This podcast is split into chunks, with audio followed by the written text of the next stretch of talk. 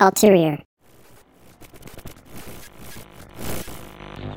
In the midst of me having some personal matters to deal with at the moment that are fucking with my head more than I care to elaborate on to all of you, there are at least the NBA playoffs, and I am immensely grateful for that because it is one of the best distractions I could possibly ask for. I remember last year, the weird scheduling for the season, it made it to where the playoffs happened to begin a few days after Mikasa passed, and I needed that distraction more than I could have ever imagined. It was really a good way for me to just try and, like, you know, not think about the horrible brooding things that I normally do and just, you know, be entertained and laugh at other people's miseries for once. It's such a really, really good outlet for me. And just like last year, I'm really, really thankful to have this in my life at this particular point in time. It's really doing a lot of good for me. I don't know where the playoffs will be at exactly by the time any of y'all hear this, but I did want to say that the Brooklyn Pack is way up in the fucking sky right now. That organization is in the shambles, and they're not just in the mud, they are the mud right now. And I can't really help but just laugh at the all-time fumble that they took this year, and I don't really have much else to say about them other than do better, I guess. All of y'all, wash y'all's asses. Ben Simmons' back hurt. So, moving ahead to this week's episode, we have singles from the likes of Boston Manor, Static Dress, Don Broco, Architects, a couple of others we're going to get to, and then brand new albums from Northlane and Ocean Grove. So, yeah. Thanks, everyone. Enjoy this episode.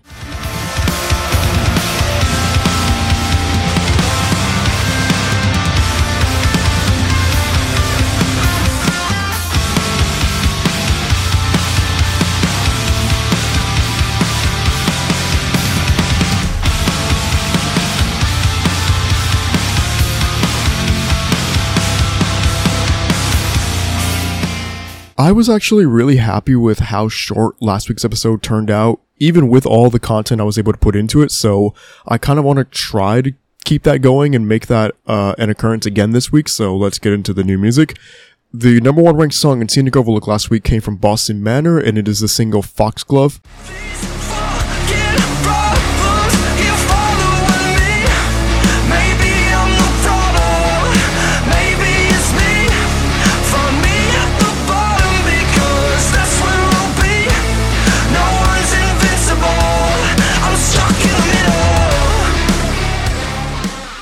Anybody who's listened to this show before or just knows me in general, you probably already know the extent to which I simp for Boston Manor's music. Just, you know, genuinely, they've been one of the most important bands in my life ever since I first heard Welcome to the Neighborhood back in 2018. And even through Glue and Desperate Times, Desperate Pleasures, they've maintained a legendary status with myself. And what Foxglove does is it only accentuates and elevates where I already viewed Boston Manor to be at. This song is a complete fucking home run for everybody involved. It's just like such a really cool and fun, like pop inspired song in some sections, or like pop rock, I guess. Just like the flow to it, the way that everything is able to bounce off of each other, the elements, I mean.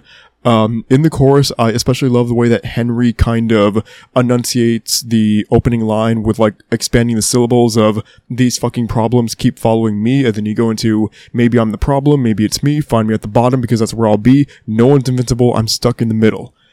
I can always count on Boston Manor to deliver not only just some of the best sounding songs out there, but also some of the most meaningful, some of the ones that I need to hear at the time that they drop them, and it's like Boston Manor has their fingers on the pulse of what is kind of going on in my brain, and I don't know how they do it, but I will always be immensely fucking grateful that they are able to do it. Brand new single out by Static Dress, one of my favorite bands in the world right now, the band that I gas up constantly on this show. I'm gonna do the same thing right now for the new single Flea House.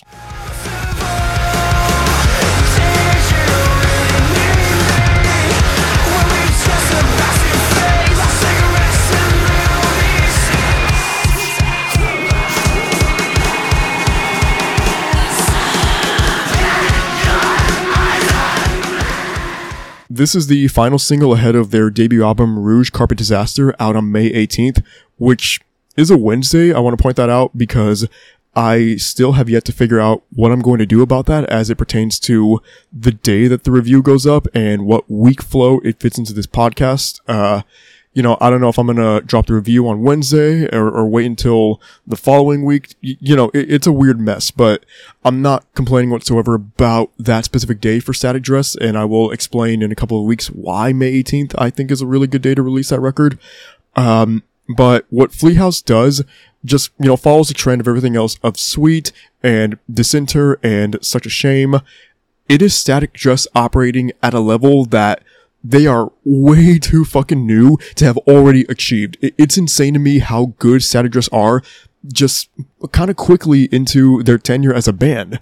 I first heard them 3 years ago, and I feel like so many people have heard of them within a shorter time frame since then. And every time Static Dress does something, it not only enables this nostalgic element within me when it comes to aged post-hardcore, but it just kind of also somehow expands on the potential of the genre and the future of it and the placement that post-hardcore revival, screamo revival, whatever you want to call it, the placement that genre can have in the scene for not only this year or next year, but the years to come. And I think Static Dress has the potential above anybody else, all the respect in the world to See You Space Cowboy and Risk Me Razor, If I Die First. Static Dress to me is the band that is going to spearhead this movement for the rest of time. And I think Flea House, being as fast-paced as it is, the amazing cleans and screams on Ollie Appleyard's part, Flea House is another example of Static Dress being one of the best bands in the world, in my opinion, the best post-hardcore band out there today. To kind of go on almost the complete opposite end of the spectrum compared to Static Dress, let me get into Heart of Gold and the new single Leave Just Yet.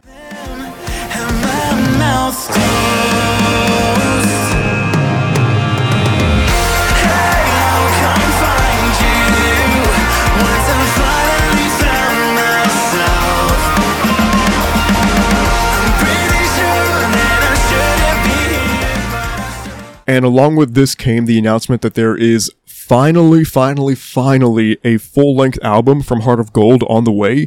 Beautiful Dangerous is out on August 12th, and this immediately became one of my most anticipated records of the year. Heart of Gold, for those who might not know, is the solo project of Michael McGough, the bassist and one of the vocalists of Being as an Ocean. And whatever perception you have of Being as an Ocean, Heart of Gold is just way outside of what that band operates in, way outside of where I think the scene kind of operates in, because Heart of Gold is, to me at least, pop music personified. They are just able to kind of utilize this sound that it's not uncharted for scene music, but I can't help but just appreciate anytime I get to hear somebody from a heavier project be able to showcase this kind of versatility, this kind of range. And he's been doing it for a minute now. I remember back in 2019, the single Over Yourself, that was my first exposure to Heart of Gold, and I've not looked back ever since. I think this act is so just necessary for myself right now because, I cover a lot of the heavier end of the scene. To get something very pop-based and very mainstream, 70s, 80s, synthwave inspired, I do not take that for granted whatsoever. So this kind of follows the same trajectory as Headache, Bright Lights, and Bad Habit, the other single so far off of the record, where Leave Just Yet, it's the exact kind of song I could imagine playing on a radio, not just in contemporary times, but all the way back to when I was a really, really fucking small little, I'm so small and little, but a really small little dumb, I'm still small little and dumb, a small little dumb child. It can be argued that I'm still a child. That got me nowhere, but my point is that Leave Just Yet is a fucking godsend of a pop song. I love it so much. I love Heart of Gold so much, and I don't see why I won't feel that same level of passion for Beautiful Dangerous. Let's now take the time to get into Brighter Side by Destroy, Rebuild Until God Shows.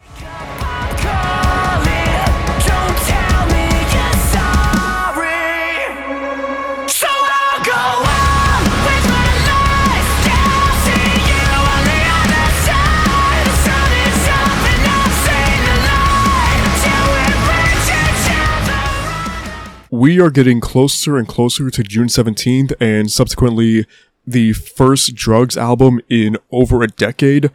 There aren't enough words for me to really describe what Destroy, Rebuild will mean to me. I say that in reference to the record, not the band, but I guess the same thing applies to the band at large. So I've gone on the spiel before, and I don't really want to get into it now. I'll save it all again for the album drop on June 17th. Destroy, Rebuild Until God Shows is so important to me, and it means the world to me because of Craig Owen's involvement and what Craig's voice meant to me growing up as a teenager through his years in Chiodos. With Brighter Side, how is this the, softest, but also maybe the most chaotic song in the album rollout so far? Because with Destiny and Satellites in Motion, I felt like those two tracks just kind of give you a straightforward, clear picture of the more rock-based stuff that you can hear out of Drugs. And Brighter Side does the same thing, but the initial, piano build that is very methodical in its pacing, and how that is able to just kind of descend into this complete monstrosity of sounds later on. It's really, really remarkable to me how Brighter Side is able to show off so many sides of Drugs that I already knew existed, but because it's been so long since they were a prominent act, it kind of felt like a reintroduction to them, a full, complete reintroduction in the ways that Destiny and Satellites in Motion couldn't be, despite both of them being incredible songs. I kind of want to save everything that I want to say about Drugs until June 17th, and I think I will, but just know that Brighter Side is a fucking spectacular song, nothing less I would have expected from Drugs, and we are... Car passing by. I promise this will stop soon, guys. I promise this will stop. The car passing by stuff, all the outside distraction noises, whatever. Let me wrap up Drugs real quick. What was I saying about Drugs? Other than gassing them the fuck up? I lost everything, but Brighter Side is an incredible song. I love it so much. I love Destroy, Rebuild Until God Shows, and come the middle of June, we are going to champion and celebrate the living fuck out of this band for good reasons. No idea whatsoever that this following song was even going to happen when it did. Fingernails by Don motherfucking Broco.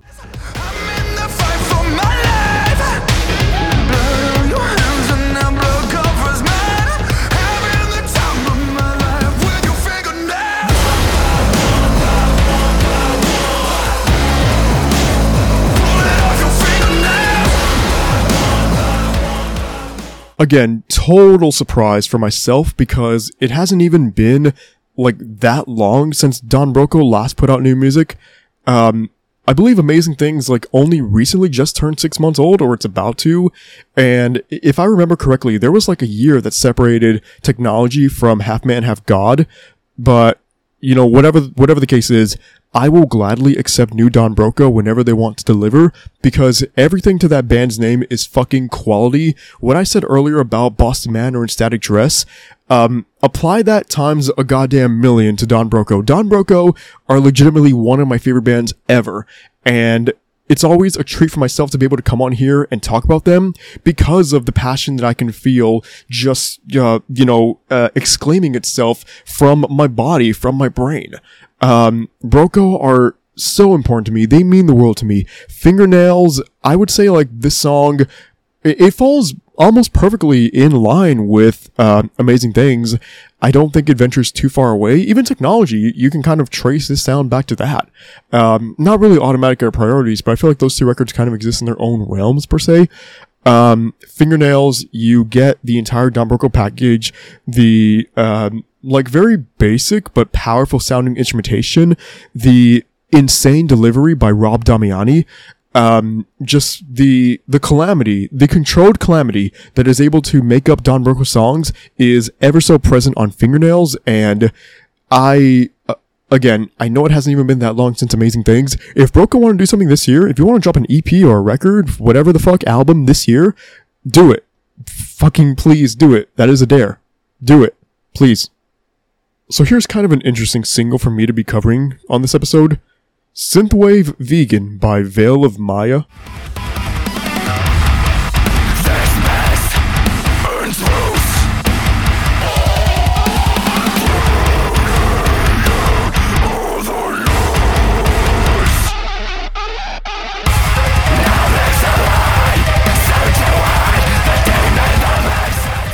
I can admit that I don't have the best track record when it comes to covering Veil of Maya's happenings on this show.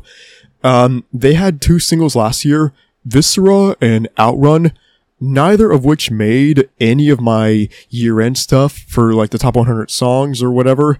And I didn't give Outrun the spotlight treatment the week that it dropped, and I haven't given myself all the opportunities to really go in depth on Veil of Maya and the talent that makes up this act, because they are incredible at what they do. Synthwave Vegan did not just make a case for me to finally put them in the spotlight. It fucking demanded that I give this band their flowers.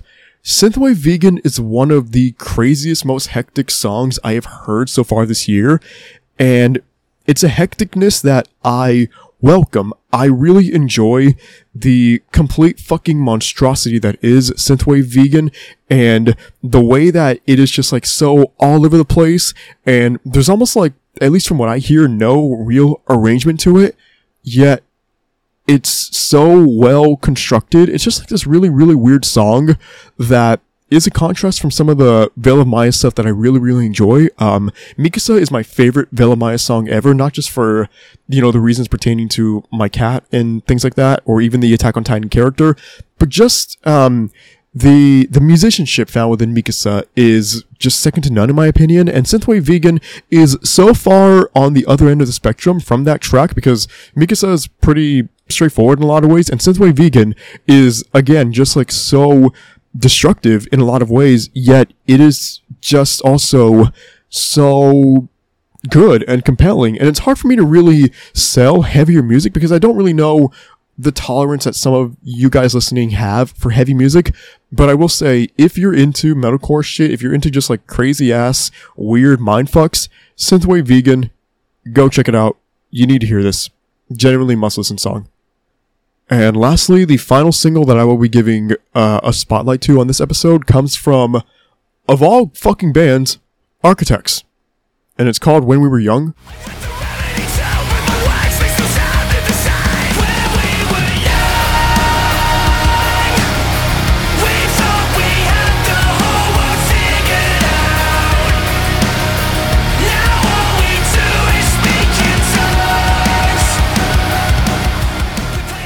Guys, I just took off my hat right now, and I'm looking in a mirror, and my hair is getting fucking long again. It's like Lucas Woodland shit going on right now.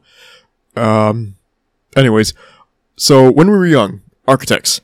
This was another complete surprise drop, or at least that's how it was to me. I had no idea this was happening, and I also had forgotten just how divisive Architects became after For Those That Wish to Exist, because prior to that record, it felt like everybody was in alignment that Architects was the fucking band in the scene. And what made me remember that there were some people who kind of stood on the opposite end of me for Architects now was, and I don't remember who said this, but it was a tweet that said, Architects dropped the worst Beartooth song. And I saw that and I thought, oh fuck, what is this song? What did they do? What happened? And then I heard it for myself, and I liked it. I genuinely like it a lot. However, I also acknowledge that this probably would have been my least favorite song on For Those That Wish to Exist had it been part of that. There is nothing wrong with the track in my opinion, but I also don't really think it does too many exciting things compared to tracks on there like Black Lungs or Little Wonder or even Animals. I know Animals was ridiculously overplayed, and it just recently surpassed Doomsday to be Architects' most streamed song, which there probably is definitely a conversation to be had about that. But otherwise, I think what Architects are doing now, I'm a fan of. I actually do like this sound. It's a lot less heavy, sure. It's way more accessible. Not really in the way that Bring Me the Horizon did it, but it's something that, like, I don't really see how metal fans wouldn't be able to sink their teeth into this. And maybe, yes, if you're, you know, strictly Holy Hell and All Our Gods Have Abandoned Us, then yes, I understand where Architects might be losing you now. But just from my own standpoint, I think they're doing an amazing job so far with this change in direction, and I continue to support it. I continue to support the band and the members involved, and there was nothing about When We Were Young that made me want to change my stance on that. These were the remaining singles from last week that I gave either a 4 or a 5 to in the reviews on social media. WTF by 83 Hades featuring Kamiata Plus, Spiral by Abyss Watching Me, Bash Out by Citizen, Calling by Cold Rain, Fuck You LOL by Corpse, Better Than You by Dead by April, Lovesick by Death by Romy, Fingertips by Drippin' So Pretty, Defeating Gravity by Future Palace, Cult by Hostile Array, Chemical by Immerse, Heartbeat by In Our Wake, Shifting Eyes by King Yosef, Only Paranoid by Life Awaits, Faded at the Symphony by Little Geronimo featuring Andres, Humans 2.0 by Lucius Arthur featuring Kamiata Plus, Happy Ending by Marigold and Monsters featuring Little Aaron, Under the Surface acoustic version by Maybe Someday, Panic Again acoustic version by MNYS, Shoulders by My Kid Brother, Memory Fracture by Nothing Nowhere, Stick to Silence by Parrish, BBB by Pale Dusk featuring Such, Where You Are by Pink Panthers featuring Willow, Noise in My Head by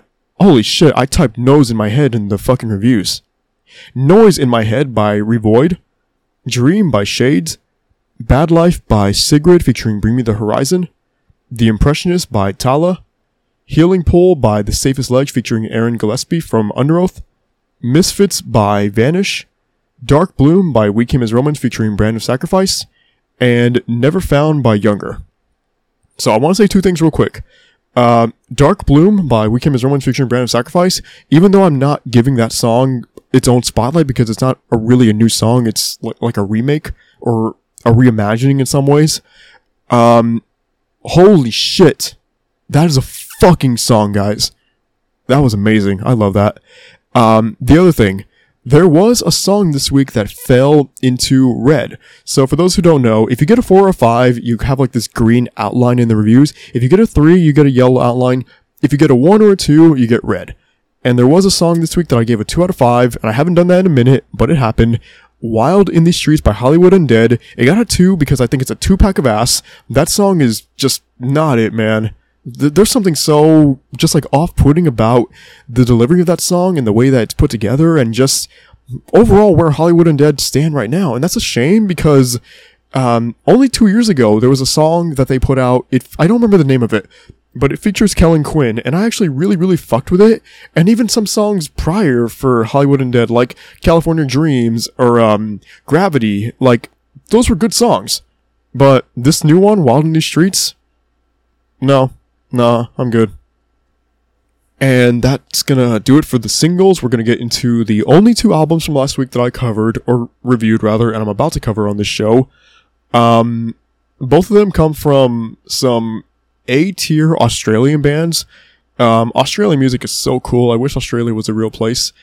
So the first one is going to be from Ocean Grove, and it is Up in the Air Forever.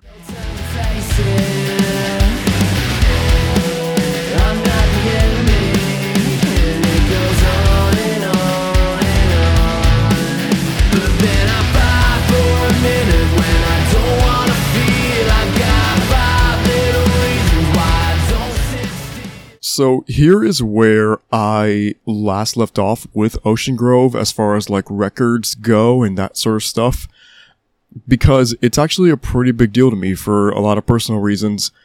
So Flip Phone Fantasy dropped, if I'm correct in remembering this, March 13th, 2020. I don't know how many of you just off of memory would know what that week meant to all of us, whether you realize it or not, because March 11th, 2 days prior, was when everything turned to complete shit as far as COVID went in the initial stages of the not even the pandemic. This is like pre-pandemic. This is us not really giving a fuck about something that we didn't think affected us. And then it turned out to have affected us immensely. So I remember March 13th, I was sitting at a Starbucks in the morning and I had Flip Phone Fantasy as well as Underneath by Code Orange to listen to. And I was just kind of looking around me and like hardly anybody was there. And I just had like this feeling in my brain of like, I shouldn't be here right now. Like, I don't know what's happening in the world. None of us really know. And all I can really do to try and like convince myself that everything is fine is listen to this new music, because that's what I would normally do every Friday anyways. So I go through Flip Phone Fantasy, and that first listen was kind of tainted by the sense of impending doom or impending apocalypse. Because again, at that point in time, we didn't really know what the fuck was going on or what was going to happen. Now being in, I don't want to say post-pandemic because we're not out of this, but at least in a world where the pandemic isn't at the forefront of everything, I'm able to look back on Flip Phone Fantasy and realize that that was genuinely one of the most important albums of the decade so far for myself, just for what it meant in that moment, but then also the material found on that record. I'm going to specifically name drop I believe it was the lead single, Ask for the Anthem. That is my favorite Ocean Grove song ever made, even with Up in the Air Forever, which we're going to get into in a moment. Ask for the Anthem is one of the most fun and just like charming and in some ways charismatic songs I've ever listened to. It just speaks to me in a way that not many songs do, because a lot of what I listen to when I grow personal attachments to shit, it's usually through very brooding and sad means. I was actually listening to Slip by Vanish earlier, and the moment that acoustic intro comes in for that song, I remembered every negative moment I've ever attached to that song, and that's why I love it so much. Ask for the Anthem, there's nothing negative about that song whatsoever as far as it goes with my association. I love Ask for the Anthem. It is a perfect song. I think it is Ocean Grove embodied, and the sound that we're going to get into in a minute again, Ask for the Anthem is everything that I've ever needed to hear from this band. And that's kind of all I really want to touch on as far as like older Ocean Grove goes, because I do need to get into the new material here. So the first taste of Up in the Air Forever that we got was Callie's Son, which dropped back in November as the lead single. And that song, to me, what it did was it said that Ocean Grove weren't going to be expanding too widely out of the area that they crafted for themselves on Flip Phone Fantasy. They had that like sort of modernized new metal and grunge type of sound that takes influence from like Don Broco and Incubus and some early 90s Seattle stuff. And like, not to make too much of a pun in relation to the name Callie's Son, but to me, this sounds like a summer song to the fullest extent of that phrase. Like, just, you know, fucking sun beaming down, music blasting, dumbass kids out of school doing dumbass kid bullshit. Like, that is the energy that exudes from Callie's Son, and I really admire it. We then got Silver Lining back in January, and I think at the time, I expressed that this song was not only still in alignment with the Ocean Grove sound that I have come to know and love, but also my admiration for the way that this song was able to get across its positive and uplifting message in the midst of a worn down tone vocally from Dale Tanner. The third single, Sex Dope Gold, that one had similar tones to what I've already mentioned, along with a powerful fucking chorus that is so simple in its structure and format, but the delivery of it exemplifies why I think Ocean Grove are one of the best bands at crafting that sort of stuff. And then getting into the new material for the record, the opening song, Flava, that does, to me, a lot to show what Up in the Air Forever is going to bring consistently in sonic terms. I love the almost rap-like flow from Dale in the verses and how that transitions perfectly into another emphatic chorus. Bustin is probably, as of right now, my favorite from the batch of new songs that were not singles, because it is another instance of Ocean Grove relaying their fun side and the summer vibes I've been talking about. Like, it just feels so, like, I guess euphoric, and it gives me this vision of, like, clouds opening up and making way for the sun while this weird-ass band narrates the soundtrack to everything about this upcoming season that I would like to enjoy. HMU, which features Lil Aaron, that song brings forth maybe one of the few gripes with this record that I can detail, which is that this song, to me, is way too short given its unique concept. I think it's 1 minute 57 seconds long, which is fine, but I would have really loved to have been given more time to spend with something like HMU, because it is quite different from the rest of the album, and for that reason, I just wish it was expanded upon a little bit more than it actually was. And, well, actually, looking at the track listing, I am now remembering that Bored was a single, but I wasn't treating it as such because it dropped the same week as the rest of the album. But I guess kind of to go into Bored now, that song, again, it highlights the fun nature of Ocean Grove and the grunge delivery that I think Dale has mastered vocally.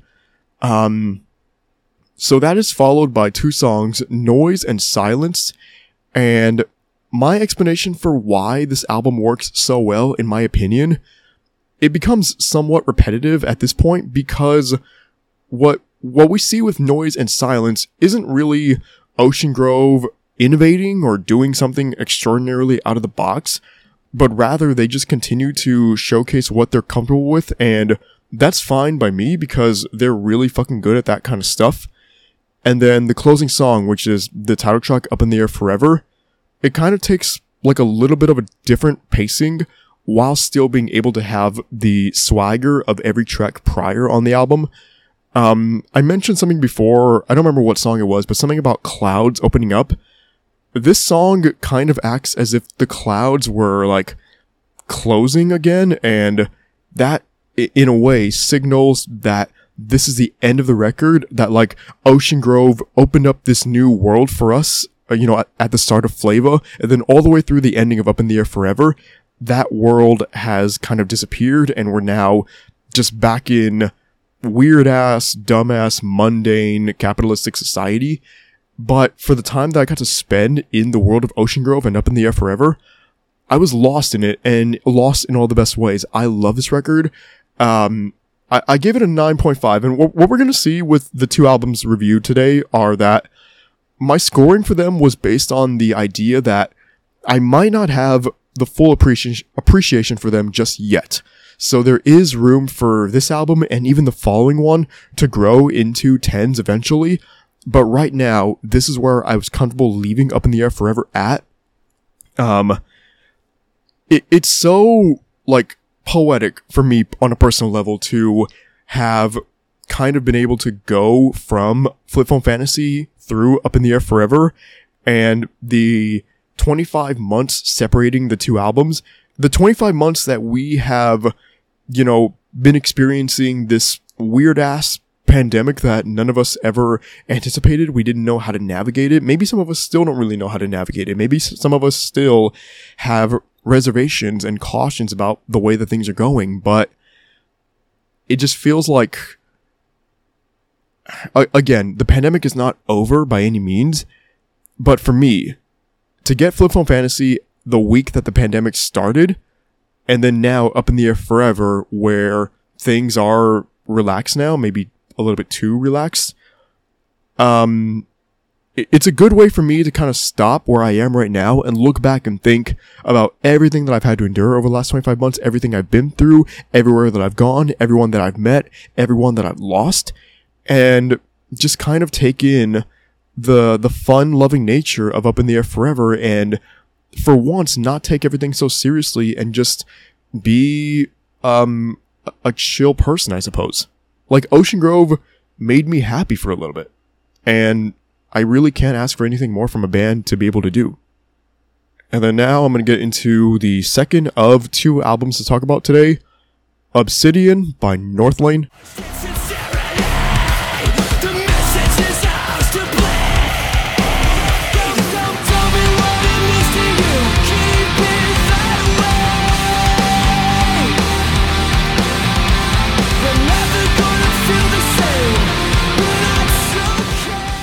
Alright, so Northlane, motherfucking Northlane. Okay, where do I even want to begin with Northlane? Because I feel like there's so much I can say, and I don't want to get into all of it because not everything is relevant to what we're going to get into with Obsidian. So Northlane, they're not like responsible for Gent, but I would consider them to be pillars of Gent. And for those who don't know what Gent is, just think of like, okay, it's kind of weird to explain it if you've never heard of it, but it's very like chugging metalcore, like just, low tuned, weird instrumentals that are just kind of, like stop and start in some ways. Again, it's really weird to explain it if you don't actually know what it is. So I guess if you don't know what Gent is, the best thing I can ask for you to do is just Google Gent and listen to some stuff. Listen to the Bridge on Edge of the Earth by Volumes. Listen to Quantum Flux by Northlane. Listen, just stuff like that. So with Northlane, what I can say now is I do not have the same level of attachment to this band that so many others do, and that's not because like I've ever disliked Northlane in any way. I definitely have respected them the whole time. I've been admiring their abilities musically because they've been one of the best bands. Like if we're talking just in terms of like what they've been able to structure over the last decade and a little bit beyond that, they have been one of the best bands in the scene. Have I appreciated them in that manner? No, definitely not. Because I just kind of always had like some bit of a disconnect between myself and Gent. I was very, very pick and choose with what I fucked with and listened to out of like that end of the scene spectrum, because I just mentioned Quantum Flux. I understand that is considered to be like this monumental song, and if you really fuck with Quantum Flux, you have every right to do that. I kind of don't. I think it's okay, but like, if I'm being completely honest with myself and all of you listening, the first time that I really looked at Northlane and thought to myself, like, holy shit, like, yes, they are it. It is them. It was Mesmer. 2017's Mesmer, which was a surprise album drop back in March of 2017. And I want to point out a song off of Mesmer called Citizen, because Citizen is still to this day my favorite Northlane song. It's also kind of like really tame in comparison to what Northlane, used to be doing and what I think a lot of people associate Northlane with being. But Citizen is so important to me in a lot of the same ways that I just talked about with Ask for the Anthem by Ocean Grove, because I can remember being in my second semester at the college that I eventually graduated from, and just kind of sitting down waiting for class to start, and Citizen had just dropped, and I checked it out, and it was like just this cool ass metalcore sound like consuming my body, consuming my surroundings, and all of a sudden nothing mattered to me outside of Citizen. If I'm keeping a stack with all of you, I might not have even gone to class after I heard Citizen. I might have thought, this is it. Like, I'm just going to listen to Citizen. And that's not a good thing. Don't skip class. But I did it in the name of Citizen. And then after Mesmer, Alien was the next full-length project from Northlane. Alien having dropped back in 2019. I believe August, if I'm not mistaken. Alien fucks. Alien is amazing.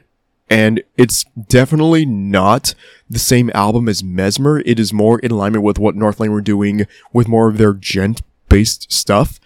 But Alien is just the perfect dark, like industrial type of metalcore that I don't usually go out of my way to hear. I don't often get that from bands, but when Northlane gave it to me in the form of Alien, it was just so consuming in the best ways possible. I look at Jin off of that album, and I think, like, that is as close to Citizen as I could imagine Northlane getting for my own personal taste. In terms of, like, what from this band I really fuck with, because Jin has one of the, like, simplest but also just craziest and mind-warping breakdowns I've ever heard.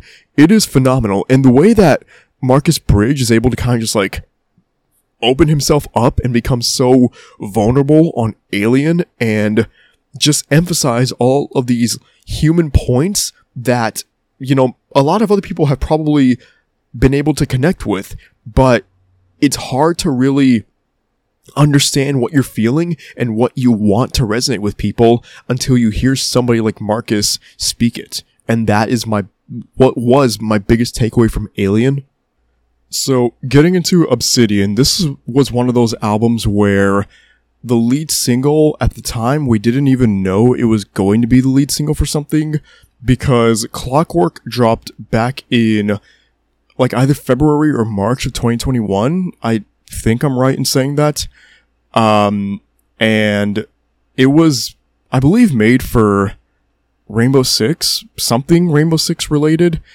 And okay, so I did not appreciate Clockwork enough back when it dropped. I heard it and I thought, oh yeah, it's really good. You know, I didn't think much else, but I just thought, yeah, it's good. It's fucking amazing. And I realized that not suddenly last week.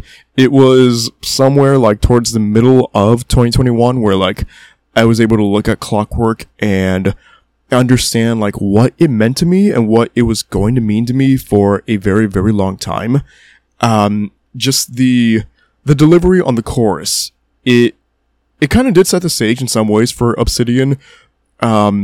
It's one of my favorite Northlane songs ever made. One of my favorite, like, constructed Northlane songs in terms of just, like, how that Genty breakdown is able to come in so seamlessly and transition back into the chorus again seamlessly. Echo Chamber would have been where the announcement for Obsidian came from. Echo Chamber was either an October or November of 2021 song.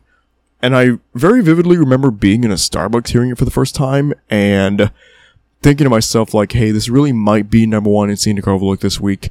And it wasn't. It might have been like third, maybe second. I don't remember precisely. But I do remember coming on this show and saying that Echo Chamber reminded me of The Hand That Feeds by Nine Inch Nails, and it still does. It still has that kind of energy exuding from it, but I actually kind of fuck with it more than The Hand That Feeds, and I really like that song to begin with. Echo Chamber is just so catchy and energetic while still being able to show off the heavy nature of Northlane that has made them who they are, predominantly. The next single after that was Plenty, which, similarly to Clockwork, I didn't appreciate enough because I don't really know why, I just didn't. But Plenty has some of Marcus Bridges' best work with his cleans. Like, I can't emphasize enough, like, just how epic he sounds in his delivery on Plenty. And then Carbonize, the single thereafter, that song was very, very bouncy, and it had this new metal flair that I really enjoyed hearing be tackled by a band like Northlane. So if we get into the new material off of Obsidian, Clarity is the opening song, and I fucking love the extended intro that it has while highlighting Marcus' delivery of the hook, Clarity, Don't Let Me Down, and how that builds into this ferocious metalcore song with, like, no trouble whatsoever. Abomination shows off some of the industrial and electronic elements that I already mentioned. Electronic elements, for that matter, that made up Alien, but at least to me, they're kind of looked at with a slightly different scope on Obsidian that makes way for some amazing melodies. Is This a Test is very similar to Echo Chamber in the sense that it's a safe play of a song from Northlane while having that hand that feeds energy to execution. But again, similarly to Echo Chamber, I think Is This a Test is fucking amazing and just another bit of like the range and the versatility that Northlane have been able to show very effortlessly over the last number of years. Zen is my favorite song on the album as of this recording, and, you know, that could change with more listens, but there is this weight carried by Zen that manages to elevate it in a way that I can't necessarily identify with other songs on Obsidian, and, you know, maybe it's the giant-sounding instrumentation in the chorus that accompanies Marcus' amazing vocals. You know, maybe it's still the heavier stuff from this song that is able to grip me, but whatever it is, it's got me in a chokehold. I fucking love Zen.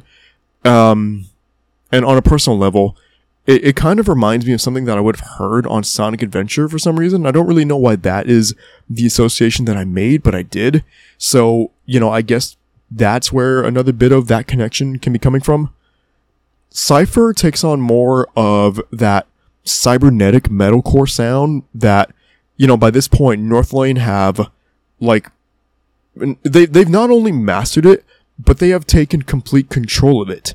And another cool thing about Cypher, to me, is that this song and its arrangement, it doesn't really change dramatically between Marcus' screams and his cleans, and it's just like as if this song perfectly fit him like a glove no matter what it is that he's doing. Nova is a complete turn for the album's sound, since this song showcases a softer side to Northlane that embraces some piano elements mixed with the electronic stuff that I've already gone into. It was just like kind of a mindfuck of a song, but a welcome mindfuck. Is that an oxymoron? Welcome mindfuck? I don't know. Inamorta. Instrumentally, it doesn't really steer too far from the rest of Obsidian, but it's a song that is carried largely by Marcus' cleans, and I think that, if anything, this song acts as a case for why he should be given more space to do that on future projects. The title track, Obsidian, which has the penultimate placement on the album, it is the last instant on the record where listeners can get the full-fledged, you know, heavy, metalcore, genty Northlane, and I say that because the album closes with Dark Solitaire, and Dark Solitaire, genuinely, guys, is one of my favorite closers of the year so far. Like, I hear that song, and I just think, like, everything that Northlane had been doing on Obsidian, it built to this point. Everything was meant to get them to Dark Solitaire, and the pacing of the song, the atmosphere set by it, the way that it is both unsettling and comforting at the same time, the very, like, black hole-esque kind of outro, and the way that I think it perfectly mirrors the intro section to the opener, Clarity, and that realization at that point that, like, holy fuck, Northlane bookended this album in the most grandiose way they could have possibly, and it added a layer of appreciation to an album that I have infinite appreciation for. I did see some, not a lot, but just a small little bit of discourse on Twitter, metalcore Twitter, you know how it be, you know how it goes, where some people were calling this album boring. And I guess if you're like so into and after that heavy metalcore gent sound of Northlane, that progressive metal sound, then sure, maybe this album is not for you. But for somebody like myself who, you know, after hearing Mesmer and Alien and, like, the two sounds constructed on those records, being able to get something that is almost a perfect amalgamation, I couldn't have asked for anything else out of Obsidian. Without really knowing it, this was the exact record I wanted from Northlane. Do I think it's perfect?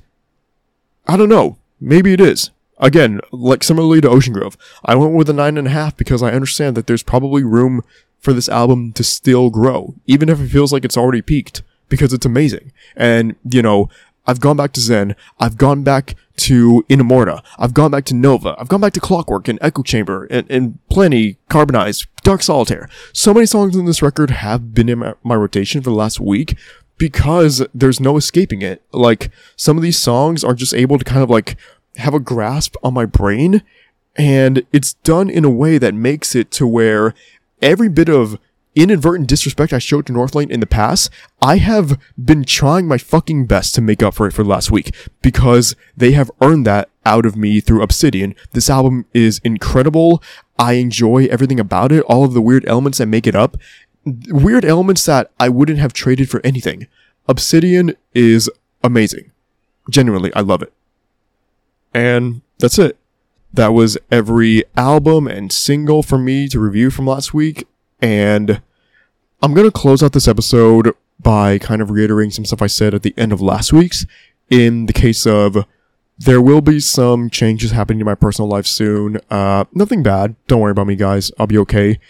But it's some stuff that has been a long time coming, and I don't really know when it's all going to happen, but when it does happen, I will elaborate on it on here on this show with you guys. I will let you all know about it.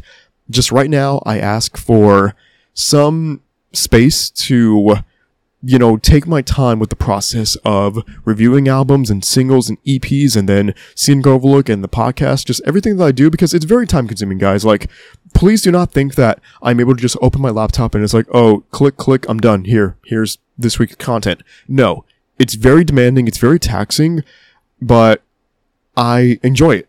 I like having this platform. I like being able to have a space for me to explain why this dumb music means the world to me. And if any of you guys get any bit of enjoyment weekly out of my random escapades when it comes to scene music, I genuinely cannot thank you guys enough. Like, seriously, you keep me going. All of you. Even if you don't think you do, you do. Thank you for listening. I hope you enjoyed this episode. And, as always, for better or worse, let's make a scene.